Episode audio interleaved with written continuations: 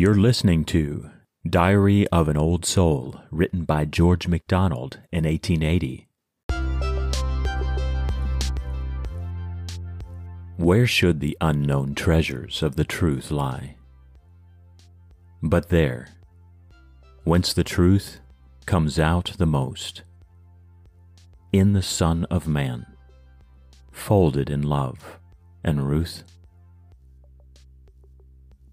Fair shore we see, fair ocean, but behind lie infinite reaches bathing many a coast the human thought of the eternal mind, pulsed by a living tide, blown by a living wind.